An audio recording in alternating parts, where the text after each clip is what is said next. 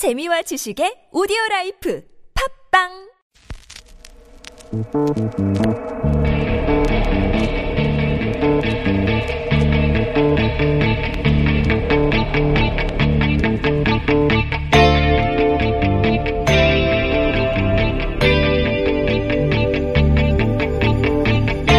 안녕하세요. 뉴스공장 주말 특근 진행을 맡은 양지열 변호사입니다. 올해 우리나라 합계 출산율이요. 1.0명에 미치지 못할 거라는 정부 전망이 나왔네요.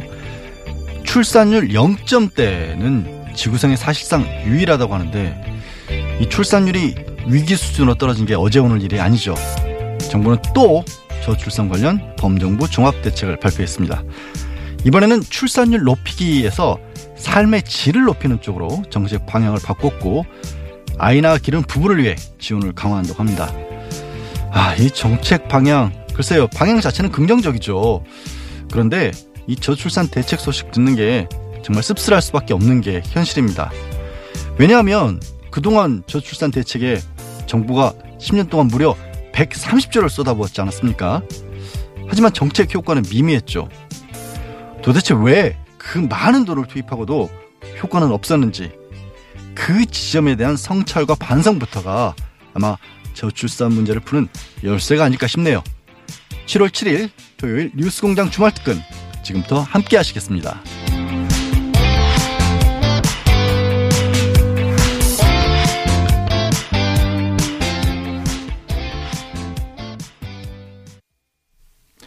예, 주말 특근 첫 번째 순서로는요.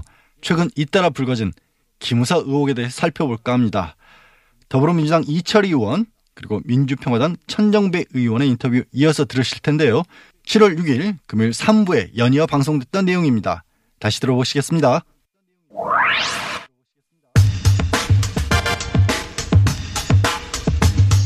기무사가 위수령, 계엄령을 계획했다. 네, 저희가 브리핑 때 전해드렸는데 이 문건을 공개하신 분입니다. 이철혜 의원 나오셨습니다. 안녕하십니까. 안녕하십니까. 어, 저는 뭐 일부만 봤는데 언론에 공개된 전체 다 보셨을 거 아니에요. 네. 그죠? 전체 다 보면 그래서 결국 어떻게 한다는 겁니까? 요, 요약하면. 간단히 얘기하면 이렇습니다. 어, 2016년이죠? 어, 3월 10일 날 네. 헌재 탄핵 판결이 나오잖아요. 네. 그날을 기점으로 만약에 탄핵이 기각이 된다 그러면 네. 위수령을 발동하고 네. 위수령을 발동해서 안 되면 또 논란이 생기면 어, 일반 계엄으로 가고 계엄령. 네, 일반 계엄 갔다가 다시 비상 계엄으로 간다라는 네. 겁니다. 일반 계엄과 비상 계엄의 차이는 뭡니까? 어, 비상 계엄을 하게 되면 음, 사법, 뭐 행정 다 통제하는 겁니다. 군이, 사실- 됩니다. 그렇죠. 군정. 군정이죠. 네, 네. 군정이 되는 겁니다. 언론사도 다 통제하고 네. 행정부처도 다 장악을 하게 되는 겁니다. 방송국도 장악한 플랜이 있다는데 보니까. 그러니까 사실상 삼권이 군으로 들어가는 거죠. 그래서 군정이라고 하는 거죠. 그거 박정희 어, 5.16 아닙니까? 5.16 그랬고요. 12.12 전두환 때 비상계엄 네. 그렇죠. 광주를 빌미로 네. 그렇게 해서 권력을 잡았죠. 그걸 구체적으로 계획을 짰다는 거잖아요. 그렇죠. 야 참나. 그리고 저 보도된 바에 따르면은 거기 뭐 기계화 사단, 탱크 기가 그 탱크 들어온다는 얘기고. 네. 그렇죠. 탱크 서울 시내 들어온다는 얘기고. 그다음에 어 시위 한 사람들 잡아간다고 사법 처리한다고. 네. 내용에 보면 이런 게 있습니다. 어, 계엄 협조관이라고 있는가 봐요. 계엄 협조관. 네. 네. 계엄 협조관은 중대령급 요원으로 편성하여 네. 24개 정부 부처에 파견하고 네. 정부 부처. 네. 그러니까 모든 정부 부처를 그렇죠. 다 장악한다는 네. 얘기네요. 정부 연락관을 소집, 정부 부처 지휘 감독한다. 어, 국방부뿐만이 아니라 그렇죠. 모든 정부 부처를 다 다 대령으로 대령들이 가가지고 장악한다는 거. 예. 계엄사 보도 검열단 및 합수본부 언론 대책반을 운영해서 군이 이 작전 저해나 공공유서 침해 내용이 보도되지 않도록 언론을 통제한다. 미친 거 아니에요? 미친 거 진짜. 이 방송국마다 보도 관리 보도 뭐라고요? 보도 검열단. 보도 검열단 네. 그다음에 합수부의 합수본부의 언론 대책반. 언론 대책관. 예. 그러니까 행정부 여기는 이제 입법부에 대한 얘기는 없긴 합니다만 네. 사실상 입법부도 뭐 다 재가를 물리는 거죠. 그럼 사실상 군정이 되는 음, 그를 지금 기획을 했다는 건데 어, 이분들은 이, 이, 이 안을 짰던 사람들은 어, 헌재가 탄핵을 기각할 걸로 예상을 했던 것 같아요. 그러니까 청와대도 기각을 확신하고 있었다고 하니까 청와대하고 교감이 확실히 있었던 것 같고 그죠? 그렇죠. 예. 기각을 기각이 됐을 때 어, 이른바 촛불 시위가 더 가기 어, 더 이제 격렬해질 거 아닙니까? 네. 더 많이 몰려 모여 네. 나올 거고 평화 집회를 저는 했을 거라고 믿습니다만 예. 그럴 경우 어떻게 대처할 거냐에 대한 예. 음, 어마어마한 사람이 길거리에 나올 텐데 예. 그게 이제 뭐 경찰로 되겠냐 안 되니까 우리가 다 장악하자. 그거는 이제 다시 말하면 탄핵 기각이 얼마나 어, 국민 의사에 반하는 조치인지는 알고 있었던 거죠. 음. 어, 그렇죠. 그, 그러니까 건데. 군대를 동원해서 진압해야 된다 이렇게 생각한 거죠. 그리고 그 이 촛불 집회하는 사람들은 이제 종북이라고 표현했더라고요. 그렇죠. 예. 그 간첩인 거죠. 말하자면. 그러니까 음, 촛불 집회에 나오신 분들이 왜 나왔는지에 대한 이해는 전혀 없고요. 네. 그러니까 국정농단이나 이런 것 때문에 나왔다는 이해는 전혀 없고 촛불 집회는 좌파 내지는 종북, 종북이라고. 태극기 부대에 의한 또 뭐 집회 이두 네. 개를 쌍으로 공동으로 놓고 네. 이것 때문에 혼란이 오고 네. 이 기회를 틈타서 북한이 뭘 할지도 모른다 네. 이런 논리 아주 익숙한 논리를 전개해서 네. 군이 나서야 된다라고 하는 겁니다. 그 계획이 꼼꼼하게 문서로 작성이 된 거죠. 네. 예. 무려 8페이지입니다. 실행 계획도 있고. 그 다음에 뭐, 보도된 바에 따르면은 시위대가 청와대를 진입 시도할 테니까 네. 미친 것 같아요. 진짜로. 근데 이- 이걸 멀쩡한, 멀쩡한 기무사의 그, 기무사령관과 어, 아마 고위 관계자들이 모두 작성을 한 다음에 그거를 당시 한민관 국방장관한테 보고했다는 거 아닙니까? 네. 제가 왜 그 한민구 장관이 예. 이 국방부 내 법무관리관에게 이수령과 어, 계엄 등 병력 동원할 수 있는 근거에 대해서 좀 따져봐라는 문건을 공개한 적이 있지 그렇죠. 않습니까? 그때 그래가지고 뭐 실행되지 않았는데 네, 뭐 네. 오바다, 네. 법률 검토만 한 거다. 네, 네. 그래서 SBS, JTBC 막 싸우고 막 난리 났었죠. 그렇습니다. 예. 네. 그런데 예. 그게 이제 2월 24일 날 문건입니다. 네. 이번에 제 발견된 문건, 제가 공개한 문건은 3월 문건이거든요. 네. 그럼 이제 유출을 해보면 네. 어, 장관이 법무관리관에게 법률 검토를 엄밀하게 시키고 네. 그걸 가지고 기무사에다가 구체적 안을 만들어 봐라. 그렇죠. 그렇게 지시했을 가능성이 있는 거죠. 연결이 되는 겁니다. 아, 그러네요. 네, 그러면- 그러니까 국방장관한테 보고를 한 거죠. 그렇죠. 다시 보고를 했을 테고 국방장관 선에서 만약에 계엄을 준비할 수 있는 나라는 없잖아요. 그건 쿠데타잖아요. 네. 그러면 그 위선이 있겠죠. 네. 그럼 청와대일 테고 아마도 저는 대통령일 거라고 생각, 박근혜 대통령이었을 거라고 생각합니다.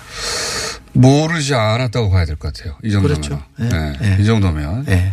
그리고 그때 당시 그, 어, 기무사령관이 소위 이제 그 문고리 3인방과 또, 어, 최순실 라인에 그 낙점을 받아서 된 사람이다. 이런 얘기도 있었잖아요.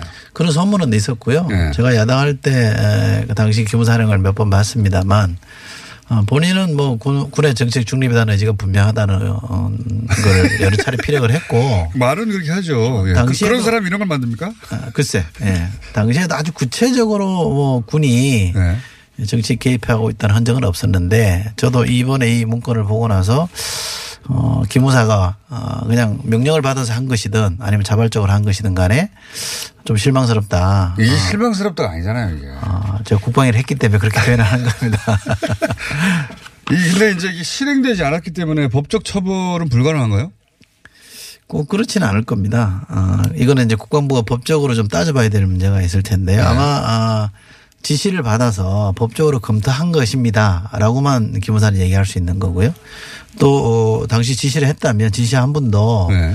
어, 그냥 검토한 거다 실행이 안 되지 않냐 이렇게 얘기를 할 텐데. 그렇게 빠져나가려고 하겠죠. 네. 근데 이런 안을 짜는 게 저는 기무사의 일이냐. 아니, 그러니까 군이 지금 그 시민들이 나와서 어, 합법적으로 평화적으로 시위를 하고 있는데 이게 이제 헌법기관이 판결을 내고 나면 폭도로 변할 거기 때문에 어, 우리가 계엄령 해서 그 정부 부처들 다 장악하고 그다음에 방송 못하게 하고 만약에 만약에 정말 그 시위가 좀 격렬해졌어요. 경찰이 있잖아요. 예? 경찰이 치안 음. 담당하지 않습니까? 그럼 기존의 법으로 다 처리하면 되잖아요. 왜 군이 여기 등장하는 거예요? 음. 네. 그 발상을 하는 자체가 이미 이런 발상을 하는 사람들이 군대에서 주요 보직을 맡고 계속 있으면 안 되는 거잖아요. 맞습니다.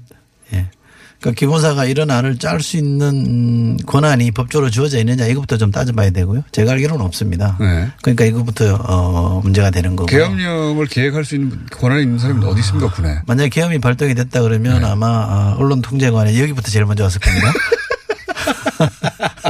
그랬으면 말이죠. 저, 저는 철장 뒤에 있지 않았을까. 철장, 그렇네요. 예, 방송 못 하고 있겠네, 지금. 이 얘기. 우리 예. 김종수가 등치가 있으니까 두 명은 와야 되지 않을까. 의원님도 제가 보기에는 구금 상태나 가택연금, 국회의원으로 가택연금 시켰을 것 같아요. 유일하게 떠들 수 있는 입을 가진 사람들은 국회의원밖에 없는 거 아닙니까? 그때 되면. 그렇죠. 예. 네. 방송국이랑 정보부처에 전부 다 군인들을 보냈으면 떠들 사람, 이게 국회의원들을 다 체포한다 이건 없단 말이죠. 계획이 없죠. 네. 예. 그러면 국회의원들밖에 없는데 그분, 국회의원들은 아마 제가 보기엔 감옥을 못 보내고 가택연금 시키지 않았을까. 과거에 그렇게 했잖아요. 그렇죠. 그 네. 박근혜 전 대통령이 아버지 정치를 네. 직접 봤잖아요. 네. 근데 그게 유신 때 정치거든요. 그거는 뭐 무소불이잖아요. 그 무조건 뭐 중정, 중앙정보부, 네. 전국전이 잡아가서 뭐 심지어 국회의원 코털까지 막 뽑아버리고 이런 상황이었기 때문에 대학으로 막 태권 물고 돌아가고 막 그랬으니까. 본인 예. 머릿속에 저는 그런 게 있을 수도 있겠다라고 그리고 생각합니다. 박 근혜 전 대통령이 아버지가 그랬던 걸 봤다고 치고 이 군인들 있잖아요. 기무사에 있는 사람들도 그런 발상이 아, 이거 어떻게 이런 계획을 하냐 이게 아니라 아주 꼼꼼하게 잘 썼잖아요. 네. 그런 발상을 하는 사람들이 거기 있다. 그분들이 예를 들어서 이거 때문에 책임을 지고 옷을 벗었다든가 그런 거 없잖아요, 아직. 아직 없습니다. 네. 그거 어떻게 하실 겁니까? 그러니까 군에서 저는 이 문제는 조사를 좀 해야 되고요. 일단 조사를 거쳐서 이게 범법행위의 흔적이 있다 그러면 수사로 전환을 해야 될 거고요. 그럼 처벌해야 되는 거죠. 그리고 또 하나는 기무사 개혁을 온전하게 제대로 해내는 겁니다. 누가 기무사령관이 되든 누가 대통령이 되든 이런 나쁜 짓 못하게 하는 조직으로 탈바꿈 시켜야죠. 기무사가 머리 발끝부터 머리끝까지 다 바꿔야 돼요. 완전히 바꿔야 돼. 이런 이 명령이 내려와도 이건 말이 안 된다. 음. 기무사가 왜 이런 걸 하냐. 그리고 군이 왜 여기 지금 그 개입을 하느냐. 이렇게 생각해야 되는 거 아닙니까? 그게 네. 그렇죠. 정상적인 거 아닙니까? 그렇죠. 군이 왜 시위를 하는데 자기들이 들어와요. 우리 국민이나 시민을 상대로 군이 나설 일은 없어야죠. 그 아예 그런 거 생각조차 안 해야 되는 거죠. 그런 일은 있을 수 없는 게 정상적인 국가 아닙니까? 맞습니다. 그게 있으면 구테타 나간 거 아니에요. 맞습니다. 구테타 하려고 한 거 아닙니까 이게. 친위 구테타. 흔히 그런 표현을 쓰죠. 그 추미애 대표가 네. 그 탄핵 국면에서 굉장히 뜬금없이 어느 순간 음. 계엄령 경고한다 그런 어 그런 생각하지 마라. 그래서 막 그 당시 어 새누리당과 그다음에 청와대 그뭐 종편 보수 매체들에서 막 공격했어요. 말도 안 되는 소리 한다고. 추미애 대표는 어디서 그 얘기를 들으셨어요? 그 이제 그것을 구체적으로 담고 있는 군 병력을 동원하는 게 수방사, 수도방위 사령부가 그런 계획을 세웠다는 거였거든요. 네. 그 문건도 지난번에 감사를 받았던 문건입니다. 네. 일부 내용이 공개되어 있는데 그런 문건을 만들라고 지시한 게 기무사입니다. 네. 어, 그러니까 이제 이 지금 저희가 오늘 어제 공개한 그 큰 틀의 일부가 네. 수방사가 만든 그런 네. 계획이었던 거고요. 실행 계획 정도 되는 거죠? 예, 네. 아주 이제 구체적인 강론입니다. 네. 거기는 하부 실행 계획. 여기가 총론이라면 거기가 강론이고요. 아마 제가 알기로는 추미애 대표가 현역 군인으로부터 제보를 받았다고 알고 있습니다. 아. 알고 있었던 분이 제보를 해준 거죠. 이런 얘기, 이게 이제 계획 짜지는 걸 보고 이게 말이 되냐, 지금 21세기에. 음, 라고 생각한 어떤 현역, 이 정도 알려면 고위직이겠네요. 본인이. 영광급인 걸로 합니다. 아, 그렇군요. 네. 그래서 구체적으로 그런 계획이 진행되고 있다는 얘기를 듣고서 네. 하긴 그때 아무 근거 없이 말할 수 없는 상황이었잖아요. 그렇죠. 네. 그래서 의- 국회에서는 어떻게 하실 예정입니까? 국방위에서는. 우선 위수령은 폐지가 되고요. 아, 예. 예, 폐지하는 걸로 지금 국방부가 입법 예고를 했습니다. 네. 아, 제가 그 의정 활동 하면서 그래도 보람된 일 중에 하나가 위수령 같은 걸 폐지하게 되는 얼마 안. 되시죠, 지금? 예, 이제 입법 예고했으니까 곧 폐기 될. 네. 그게 국무회 의결만 하면 폐기가 되거든요. 대통령역이니까. 예. 네. 그리고 어 이제 그거 후속 작업으로 기무사 개혁하는 거를 좀 네. 온전하게 해내면 될 텐데 국방부 내에 기무 개혁 TF를 만들어서 지금 하고 있습니다. 장현달 전 의원이 네. 위원장을 맡고 합니다. 거기에 시스템적인 개편도 필요하지만 인적 청산도 필요한 거 아닙니까? 이 정도 되면? 아니 뭐 그런 것까지 다 검토하고 있다고 제가 알고 있습니다. 그래요? 예. 알겠습니다. 어, 오늘 여기까지 하고요. 네. 예. 그, 어쨌든, 지난, 어, 몇달 전에는 의혹 수준이었는데, 확실하네요. 예. 군에서 유수령 내리고 계엄령 하려고 했던 건 거의 확실하네요. 네. 자, 오늘은 여기까지 하겠습니다. 감사합니다. 네, 고맙습니다.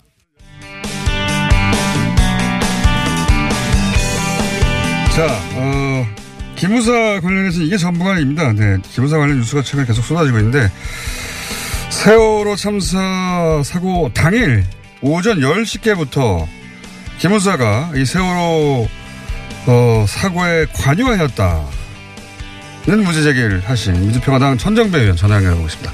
안녕하세요, 의원님. 예, 안녕하세요. 예. 입니다. 오랜만입니다. 네. 아, 예, 오랜만에. 어, 저도 어제 보도 보고 알게 됐는데 지금 기무사가 그 참사 당일부터 어, 선사 창혜진 의원하고 전화 문자를 주고받았다. 예, 뭐 당일 정도가 아니죠. 그 아직 저 세월호가 채 침몰하기도 전에 무슨 전화하고 있잖아요. 세월호가 침몰하기도 전에 전화한 내용이 전이죠. 예. 아 그래요? 10시 42분. 당일날 10시 42분에 김무사의 이모 씨가 청해진 쪽에 조모 씨한테 통화를 전화를 42분이면 걸어서 사고 발생한 직후긴 한데 완전 침몰하기 전이죠. 예. 그렇습니다. 예. 어, 그 혹시 전화 내용은 파악이 됐습니까? 그 거기까지는 그럼 제가 감청 뭐 그때 감청된 건 아니니까요. 음, 네. 하여튼 그그 통화 내용만 나와 있는 거죠. 예. 기무사가 이 그 이 선사 군의 정보기관이 여객기 선사한테 사고 났다고 전화할 일이 없지 않습니까? 그러죠. 그러니까 이게 이제 정보기관이기 때문에 우리가 뭘 늘그 비밀리에 활동을 한단 말이에요. 그래서 예. 그 사람들이 군 문제만 가지고 어, 뭐 활동하리라고 믿는 것은 그것은 너무 순진한 발상 아닌가요? 그렇다 하더라도 그렇다는 것이, 예. 예. 군의 정보기관이 왜 어, 이 여객선 침몰한데 선사에다 계속 전화를 했을까요? 그 이유는 뭐라고 보십니까? 이게 아마 이 사람들이 이제 하나는 이, 사건 그러니까 청해진 해운인가요? 그 세월호 선사하고 어떤 특별한 밀착 관계 있었을 가능성이 있어요. 예.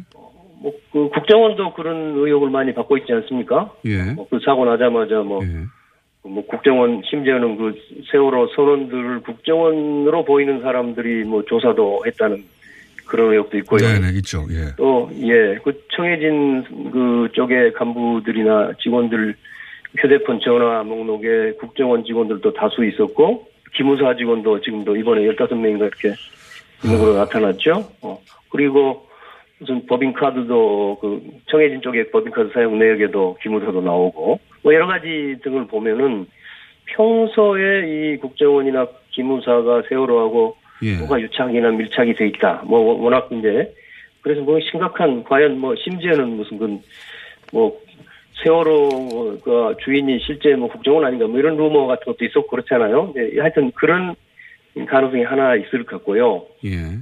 또 지금 하나는- 저- 잠깐 말씀하신 걸 정리하면 세월호 취향식의 기무사가 갔고 그리고 청해진의 어, 접대에 예, 쓰인 걸로 보이는 법인카드 사용 내역에도 기무사가 등장하는 예, 핸드폰 세월호 사고 이전부터 했고 예. 네, 세월호 사고 이전부터 기무사가 세월호 관련이 있다 그런 거죠. 그렇, 그렇습니다. 하여튼 그 뭔가 구린 게 있을 수도 있고요.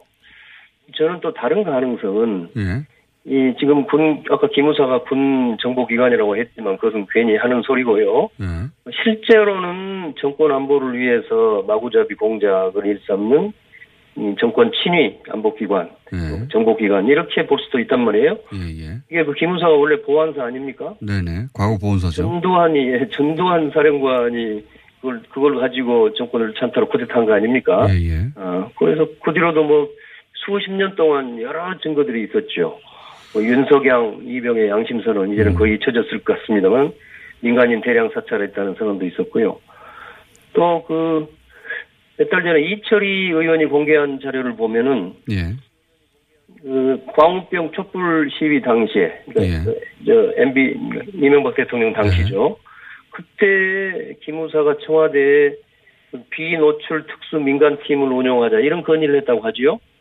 음. 그래서 그때 MB 입장에서는 국정원 역량에 좀그 그 광우병 촛불을 그 대처하는 국정원 역량에 좀 불만이 있어서 기무사를 정권 친위대로 삼았던 것이 아닌가 하는 그런 음. 의심도 있지요. 어, 그리고 그- 그로도 뭐 심지어는 조선대 총장 뭐 선거에 개입하고자 뭐, 뭐 교수 이메일을 해킹했다는 소식도 있어요. 2011년의 이야기입니다. 뭐 이런 것들을 볼때 예. 예, 세월호 참사 같은 그런 좀 음, 사회적 파장이 있는 사건이 뭐 생기면은 뭐, 뭐 무조건 기무사가 아, 음. 들어가서 그걸 자기들도 정보도 수집하고 공작도 하고 하는 것이 그 사람들의 일상 업무가 됐던 거 아닌가 이렇게 음. 의심할 수 있습니다. 지금 말씀하신 거는 이제 사고가 발생했는데 이 참사 규모가 크니까 정권에 부정적 영향을 미칠까봐 친위대로서 그런 활동을 한게 아니겠냐 이렇게 이제 해석을 하신 건데 그거는 그렇게 해석한다 하더라도 아예 사고가 발생하기 전인 취향식 때 여객선 취향식에 왜 기무사가 가냐 이겁니다.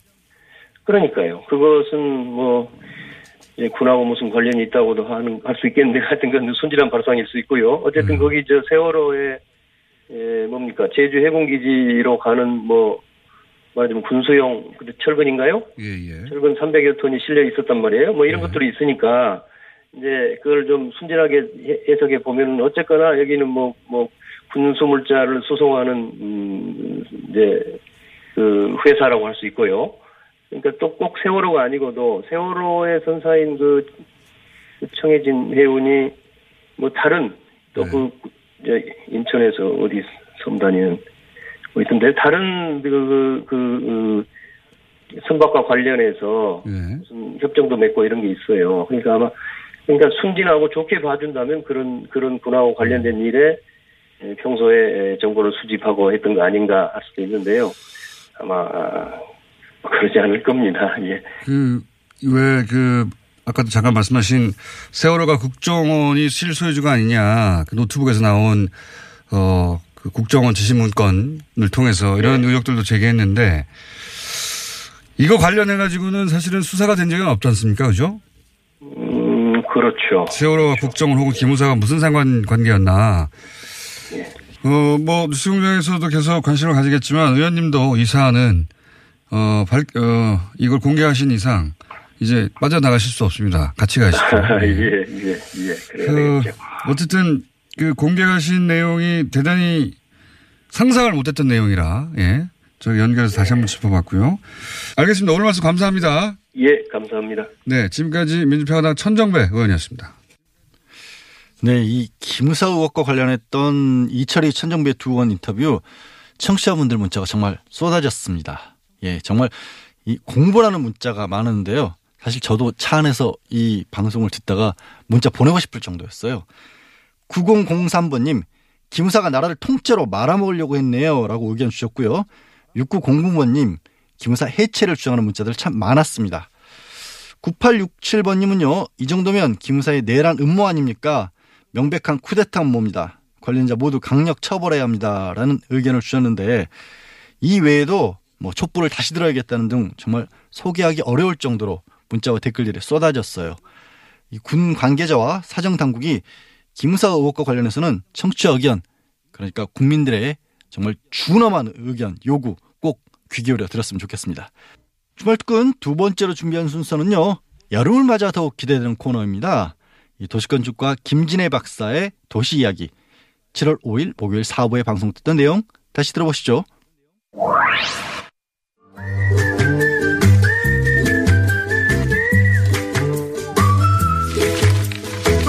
자, 오랜만입니다. 김진희 박사님 나오셨습니다. 안녕하십니까? 오랜만입니다. 예. 요즘 KBS에서 진행하시는 라디오 잘 나가고 있습니까? 열린 토론. 예. 그러니까 매일매일 깨닫고 매일매일 배우고 있습니다. 여러분도 같이 크십시다. 녹음 아니죠? 아니요, 생방송입니다. 아, 그거 매일매일 하는 게 아니, 근데 재밌어요. 저는 원래 제가 토론을 좋아한다는 걸 이- 요새 깨닫고 있어요. 수다를 좋아하시는 거 아니었고요? 어? 수 제가 제가 보기와 달리 수다과는 안- 못, 못 됩니다. 근데 여기만 오면 수다를 떠. 매일매일 하시면 체력적으로는 괜찮으세요? 어, 아, 지- 처음에는요, 네. 저, 저녁에 그렇게 하니까 새벽에 배가 고파서 미치겠게, 미쳐, 미쳐가지고 그랬는데 한 2주일 지나니까 괜찮더라고요. 네, 익숙해졌구나. 예. 네. 청취율이 아직 아, 조사가 그런 거. 아, 안 뭐. 요번에, 요번에 저 다음 주부터 조사한다 그러는데, 아유. 다음 주? 저는 상관없어요. 저하고는 상관없는 일입니다. 그렇지만 많이 들어주셨으면 좋겠어요. 토론이라는 게 재밌으니까. 제가 가끔 꼭 챙겨 듣지는 않고요. 가끔 들어요. 가끔. 네, 뭘, 퇴근 시간에 뭐 네. 이럴 때. 밤에 운전할 때나 올 때. 재밌어요. 그러니까 토론이요. 네. 지- 저는 이렇게 토론을 이렇게 생각해. 보슬비 같아요. 여기는 소나기고 네. 보슬비가 촉촉하게 젖어들면 거기에 그러니까 이게, 이게 젖어들면 점점 재미를 그러니까 느끼게 제가 돼요. 느낀 게 뭐냐면 네. 사회를 보시는 게 아니라 네. 거기 껴가지고 같이 아이고, 그럴 때도 있지. 제가 가끔 그게 열린 토론의 매력이라고 제가 얘기하면서 껴가지고 본인도 그렇게 이야기에 빠져가지고 진행을 하는 게 아니라. 아, 네. 그럴 때가 있습니다. 네. 저는 그럴 때만 들었어요. 아니, 이분이 사회를 안 보시고, 항상 그랬습니다. 그러면. 사회를 안 보시고, 본인이 거기 빠져가지고, 네. 시간 가는 줄 모르고 얘기를 자, 나누시네. 우리 오늘 주제도 돌아오죠. 제가 뭡니까? 작년에도 여름 특집해서 굉장히 그때 인기가 좋았어요. 그래서 올해도 여름 특집 도시 여행을 하려고 그러는데 어, 뭐 들으 안 들으셨겠지만 지난주에 그 일, 일종의 프롤로그를 한 거죠. 공장장은 어디에 해가지고서는 그리고 지난주에 한 저기 일곱 군데 정도가 시나리오가 나왔는데 네. 그 중에 하나일지 아닐지 모르지만 이번 여름에는 대도시 가지고 하려고 그러거든요. 대도시요. 그래서 오늘 파리를 가지고 왔습니다. 아, 파리 좋아하는 아니요. 그러니까. 지난 지난번에 저 일곱 개 시나리오 중에 파리에 쇼핑하러 갔을 거다. 그 시나리오도 있고요. 저한테는 누가 또 사진도 보내주대요. 그게 진짜인지 아닌지 모르겠지만. 네. 그래서 파리를 얘기를 하려고 그러는데 사실은 파리 얘기는 여기서 한 번에 끝날 수도 없고. 아, 파리, 그럼 뭐, 뭐 그렇죠. 그것만 가지고 한뭐 20번 정도는 해도 이거 일단. 짚고, 다음 주 또 한 번 더 하죠. 네네. 네, 그렇게, 저도 할 말이 그렇게 저기. 하는데 네. 일단은 파리를 고르는 이유는 사실은 그러니까 우리가 뭐 여- 엄청나게 여러 많은 도시가 있지만 파리는 누구나 한 번은 꼭 가봐야 되는 도시라고 생각한다는 게 참 신기한 일이에요. 저도 많은 도시를 가봤지만, 네. 다시 가게 되는 도시는 한정돼 있어요. 그래서 숫자가. 그렇습니다. 예. 네네. 그러니까 아, 이 도시를 또 한 번 더 가고 또 한 번 더 가고 하는 네. 그 갔던 곳을 또 가게 되는 도시들은 그렇게 많지가 않거든요. 그리고 갈 때마다 또 새로운 거 발견해요. 네. 네. 파리가 그 중에서 가장 반복하여서 가게 된 도시가 하나예요. 네네. 바로 그, 그게 굉장히 신기한 거고요. 몇 가지가 신기한 점이 왜냐하면 있습니다. 볼거 다 봤다. 네. 보통 도시를 가고 나서 네. 아, 여긴 다 봤고 다시 올 일은 없다. 네. 이렇게 되는 도시가 많거든요. 네. 파리는 아니에요. 네. 네. 근데 처음에야 갈 때야 무슨 물론 에펠탑 에펠탑 보러 가고 노트르담 보러 가고 샹젤리제 가서 걷고 뭐 뭐 좀 쇼핑 좀 하고 이러는 거겠지만 어 가면 갈수록 뭐가 더 보이는 도시가 이제 맞습니다. 저기 저기 있는데 특히 이제 여름에 가는 건 상당히 좋아요. 여름에 가야 걔네들 다 휴가 떠나고 물론 관광객들이 너무 많습니다. 네. 근데 이제 파리가 제- 제가 이제 신기하게 생각하는 게 여러분들이 가도 신기하게 생각할 거예요. 야, 에펠탑 높은 거 빼놓고 저쪽에 라다팡스에 조금 높은 거 빼놓고는 어쩌면 이렇게 도시가 다 높이가 같으냐. 6층짜리로. 아, 6층짜리에서 7층이나 네, 제한- 이거를 해서 이거- 그 이유를 어 저는 모르지만 우리 김본전 나폴레옹 때 정해진 아닙니까? 공장장은 아시게 나폴레옹 3세 때입니다. 네. 그러니까 1860년대 네. 그때 나폴레옹 3세가 사실은 이제 이것 때문에 시작을 한 거예요. 거기가 워낙 밀집이 되고 그러니까 혁명이 일어난 데가 저 프랑스 혁명이 일어난 데가 파리 아닙니까? 네. 그러니까 언제 들고 일어설지 모르니까 좀 그런 거 좀 들고 일어서지 않게 도시 계획을 다시 해야 되겠다. 네. 그래가지고 한 게 재개발 계획을 세운 겁니다. 네. 그래서 오스망이라는 사람한테 이 전체적인 도, 시 계획을 세우게 세워요. 그러니까 그 때 처음으로 만들어진 게 도시를 관통하는 도로들입니다. 네. 그리고 특히 방사장으로 도로를 그렇죠. 만들죠. 그래서 그 개선문 위에 올라가면 네. 솔직히 그 개선문 위에 올라가서 이렇게 보이는 도로를 쫙쫙 사방으로 이렇게 뚫려져 있는 거는 사실 그건 꿈에나 나오는 일- 맞아요. 거예요. 도시가 그렇게 돼 있어요. 도시가 그렇게 이렇게 생기는 건좀 이상해. 콤파스 그래가지고 뺑뺑뺑 돌린 것처럼. 예, 말이죠. 예. 그러니까, 그러니까 그런 거를 그때 만든 건데 그, 그때 만들면서 도시의 높이 규제를 합니다. 네. 그러니까 25m로 해요. 예, 6층 혹은 7층 정도. 네네. 거. 예. 그러니까 그때는 막 누르고 눌러가지고 층고를 낮게 해가지고 막 7층 끼워놓고 막 옥, 저 옥탑방 끼워놓고 막 그랬는데 지금은 지금은 몇, 몇 미터게요? 지금 모르겠는데요. 아니 참 놀라운 게 얘네들이 25m에서 31m까지는 올렸어요. 용매트당 올렸네요. 그러니까 왜 올렸냐? 네. 뭐한 층을 높이라고 올린 게 아니라 요새는 이제 설비나 이런 게 있기 때문에 층고가 조금 높아지는 게 필요해요. 네. 그래서 그거 높인 거 외에는 네. 150년 동안 안 높였습니다. 그러니까 그 이- 정말 신기 정말 신기해도 이런 신기함이 없습니다. 덕분에 파리는 그 태양을 안 가리지 도시가. 네네. 태양도 네. 안 가리고 그리고 제일 한 게 조금 높은 데가 있잖아요. 몽마르트 언덕이나 뭐 뽕피드 센터나 이렇게 올라가 보면은 막 지붕만 보이는 거예요. 네. 맞아요. 그러면 막 연애하고 싶어져. 아니 왜냐하면은 왜 그러냐면은 네. 그 그저 물랭루즈에서도 나오지만 모든 사랑들은 그 옥탑방의 지붕에 지붕 밑에 방에서 이루어졌거든요. 그러니까 이거로 사람을 여름에 거기 올라오면 뜨거워 죽어요. 물론이죠. 막 그 막 양철통 밑에 막 네. 죽습니다. 근데 이거 자체로 하나를 만들었다는 거. 그 다음에 파리의 특징이 또 하나가 뭐냐면은 바로 이것 때문에 만들어진 거기도 한데 그러니까 어디나 가도 명소야.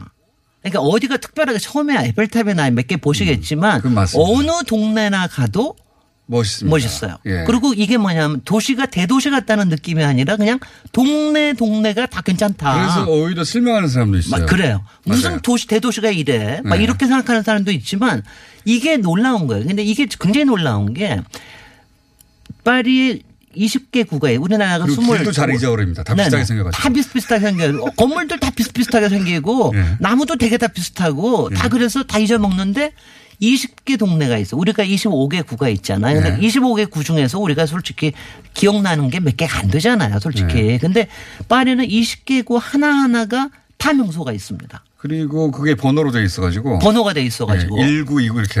네. 어, 그리고 그 지금 말하는 파리 시내는 29가지가 있는데. 그죠? 29까지, 29까지에서 우리가 파리 도심이라고 생각하는 건 뭐 루브르 있고 이런 데가 네. 한 1, 2, 3, 4, 5, 6, 요 정도거든요. 그렇죠. 네네. 네. 근데 그 말씀하신 그 구마다 어 뭐랄까요? 가, 매번 가도 새롭게 보이는. 아니 매번 가도 새로운 거예요. 네, 그러니까 가령 있습니다. 맞습니다. 그러니까 네. 그게 뭐냐면은 가령 저 18군가 그 저기 가면은 라빌레트 공원이라는 게 있어요. 네. 근데 그런 거 가면은 야 여기 이런 게 있는데 거기를 음악 도시라고 얘기를 하거든요. 몇 번 왔는데 또 새롭고 그런 그- 거 맞습니다. 그렇- 그렇습니다. 그러니까 근데 간데 또 가도 제, 좋아요. 또 좋아요. 네. 그건 왜 좋을까? 그건 와인이 있어서 좋은 거고.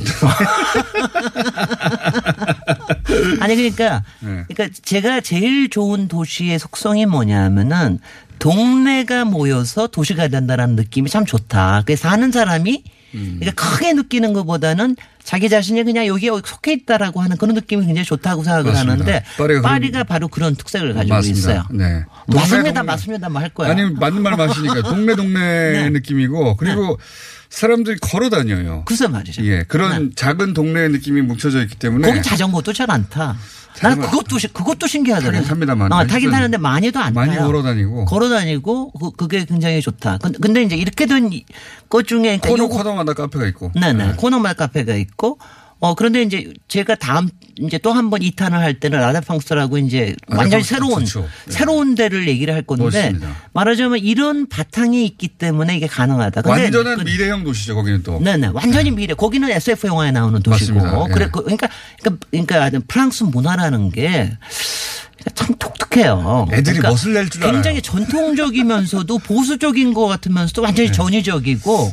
그러니까, 아, 그러니까, 그러니까 거기 파리장이 되고 싶어가지고 자꾸 가시는 거 아니야. 애들이 멋을 낼 줄 알아요. 아, 그건 제가 말이죠. 인정합니다. 네. 근데 여기서 이제 팩트에 대한 거를 조금만 얘기를 하면은 그러면 파리가 무척 큰 도시일까 아닐까 보면은 서울하고 비교하면 서울의 면적의 6분의 1밖에 안 돼요. 서울만큼 큰 도시가 몇 군데나 있습니다. 그렇습니다.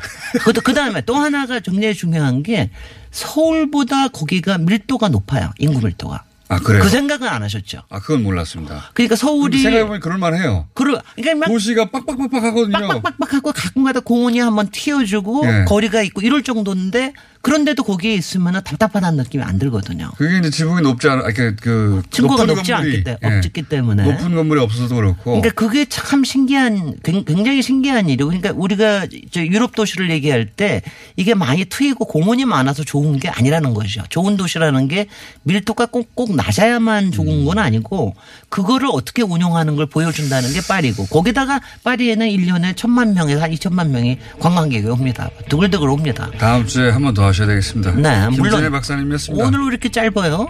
네, 안녕. 안녕. 네. 아니 오늘 조금 짧게 하는 거. 것 같은데 56분까지 안 가. 네, 김진애 박사의 도시 이야기에서 여름 특집으로요. 세계 대도시로 떠나는 여행을 마련했습니다. 첫 번째 도시가 파리였어요. 아, 저도 파리를 마지막으로 가본 게 20년 전이네요. 여름철이었는데. 정말 놀라운 것은 이 김어준 공장장이 파리를 정말로 사랑하는 것처럼 느껴진다는 건데, 아, 일단 외모를 머리에서 지우고 그냥 생각을 연결을 시키죠. 그냥 평범한 누군가 파리를 좋아하는 한 남자가 있다 이런 정도로. 네. 청취자분들 호응도 컸습니다. 이경신 님은요, 그냥 입어도 예쁜 파리지행. 가물가물해요. 20년 전이라. 네. 김영래 님, 파리는 친구가 낮아서 좋았던 도시로 기억되고 있죠. 라고 다들 파리를 추억해 주셨네요. 다음 주에 파리를 한 번 더 여행한다고 하죠. 그 이후에는 북미 정상회담이 열렸던 싱가포르로 떠나본다고 하니까 많이들 기대해봐도 좋겠습니다.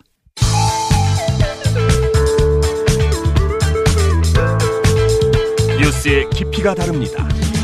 최고의 뉴스 생산자 김어준입니다.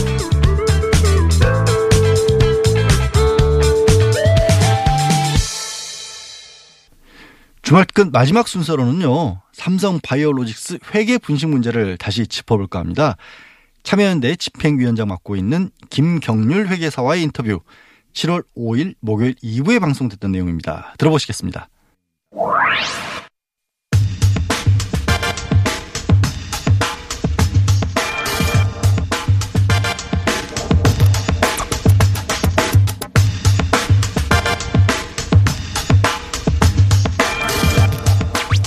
어제 삼성 바이오로직스 분식회계 혐의에 대한 증선이 어, 네 번째 비공개 심의가 열렸습니다. 어떻게 진행되고 있는지 한번 짚어보겠습니다. 참여연대 집행위원장 김경일 회계사 오늘도 스튜디오에 나오셨습니다. 안녕하십니까? 예, 반갑습니다.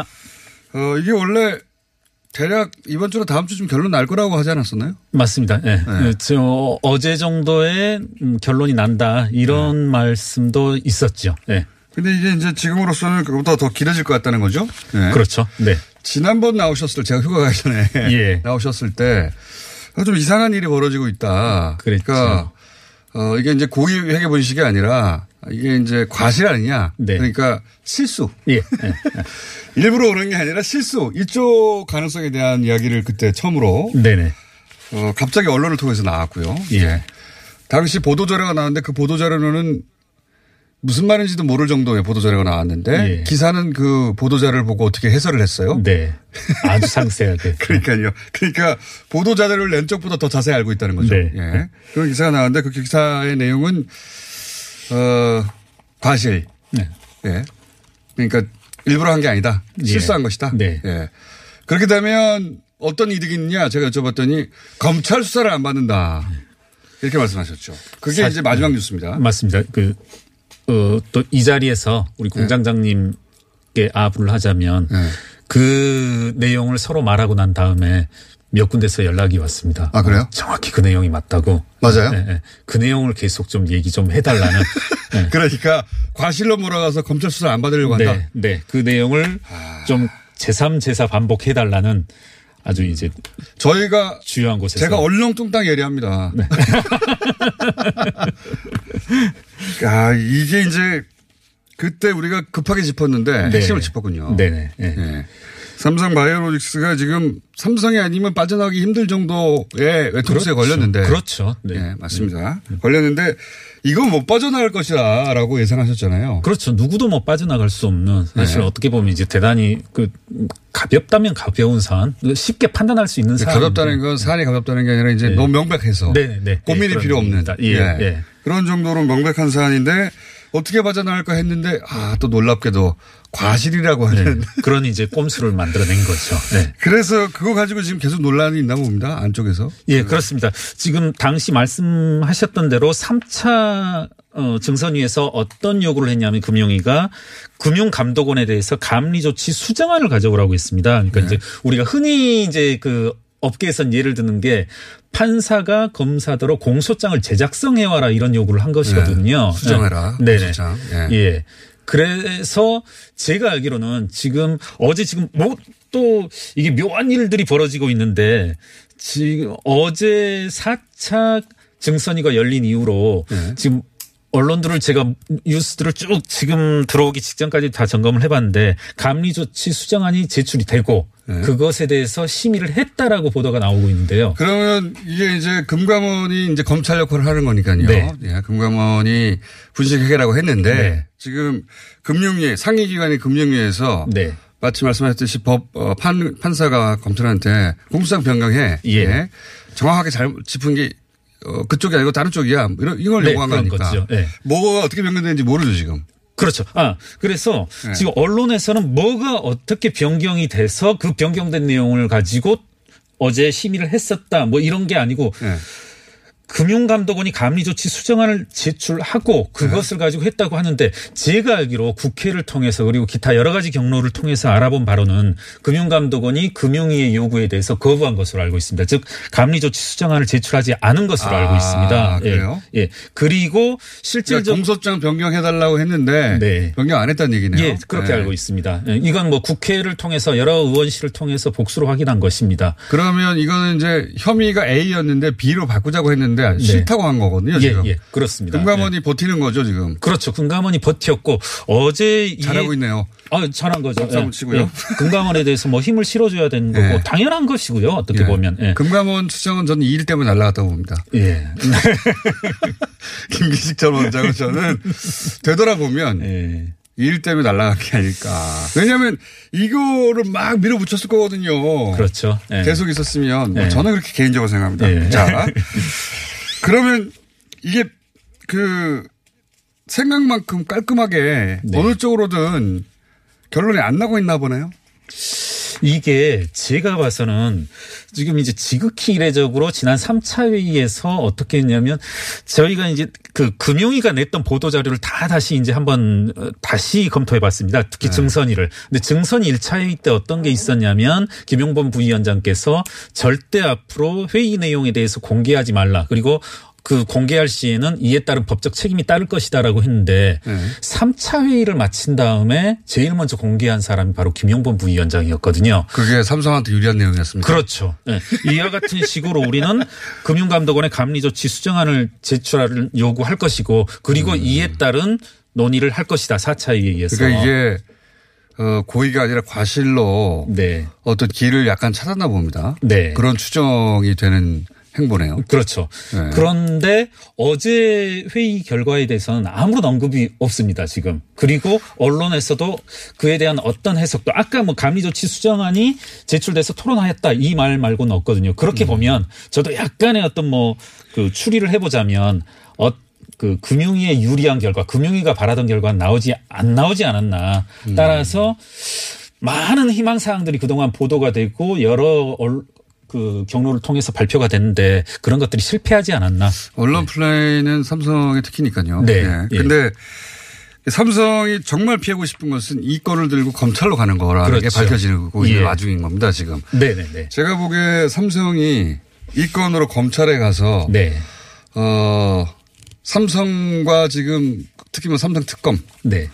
어, 삼성 특검이 아니고 뭐 최순실 특검이었지만 삼성과 그 검찰의 한판 승부를 벌였지 않습니까? 예. 근데 어, 삼성이 판정승 하는 2심에서는 판정승을 한 거나 마찬가지죠. 그렇죠. 네. 근데 이 건으로 다시 간다. 이 예. 건은 어, 따지고 보면 최순실 건과 연결된 건이에요. 맞습니다. 예, 예, 예, 예. 연결된 건이라서 어느 누구보다 어, 검찰에는 이 이거하고 연결된 정보가 많이 있겠죠. 예. 예.